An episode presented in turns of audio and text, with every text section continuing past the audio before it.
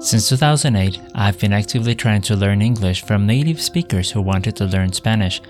Out of those efforts, I've gotten to know this beautiful language, and so have they with Spanish. But time goes by and memory fades. And if you find it hard to practice your Spanish, here's a pill Your Spanish Pill.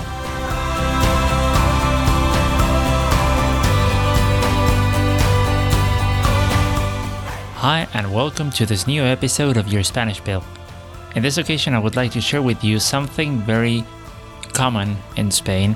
And uh, now that we're uh, at our homes just because of coronavirus, it's more common because we tend to listen to the radio. At least I've heard of many studies that uh, studies, estudios, yeah, many researches, I guess, research, yeah, that say that the Spaniards are more uh, interested in listening listening to the radio than before the uh, coronavirus started, well, or at least before they.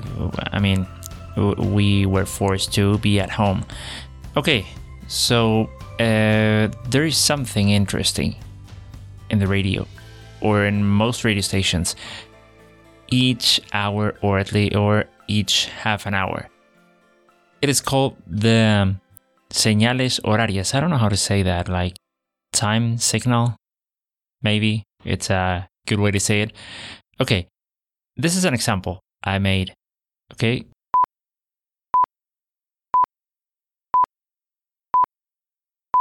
Probably you have heard this before, but you didn't know what it was.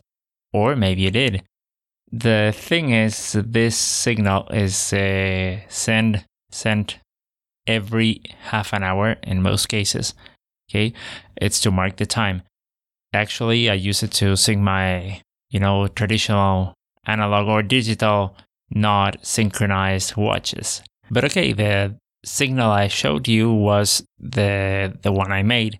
Actually, if you want to create a your your own signal, you just have to put a a 100 millisecond sine wave for uh, for each and every second for yeah five seconds and the last one is 500 milliseconds uh, I don't know if that makes sense. Okay, I just wanted to say that because I, I love these types of these types of things. Okay, but if you want to listen to a real sign, señal horaria, like like the one I showed you, but in a in a real context, mm, okay, I recorded some uh, one from Radio Nacional de España, which is this one I'm going to show you.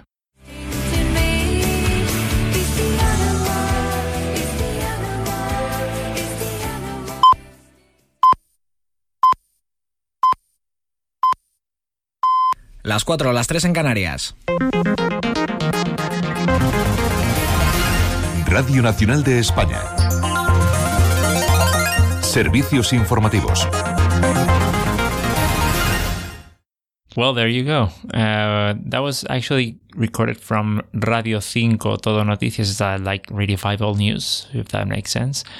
And uh, you had, you know, the typical filling music, you know, the, the, the music they use to uh, make, uh, to, to match the times, you know, if they have some time left, like half a minute or a minute, they end that block, if that makes sense with the music and then starts with a new block, you know, after the beeps, saying, you know, son eh, las cinco, las cuatro en Canarias, or something like that, which means five in the peninsula and one hour less in the Canary Islands. But you know, there are many radio stations that use that, I mean, a similar way, a, a very, yeah, similar way to put uh, señales horarias without being so formal. I mean, they use creative ways to do the same thing.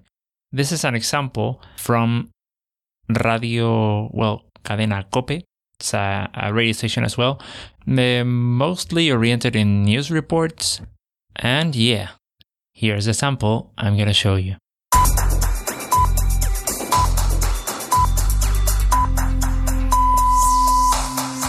Las 5 de la tarde, las 4 en Canarias. Con Pilar Cisneros y Fernando de Haro, la última hora en la tarde. Cope, estar informado. And well, this has been a very, well, relatively short episode. I hope you you have I don't know, you have learned something new or you have remembered the señales horarias. Probably you've you, you didn't the, the only thing you didn't know about this uh, was the, the name señal horaria, señales horarias, the beeps, pretty much. Okay, I hope you have a good day and see you in the next episode. Bye bye.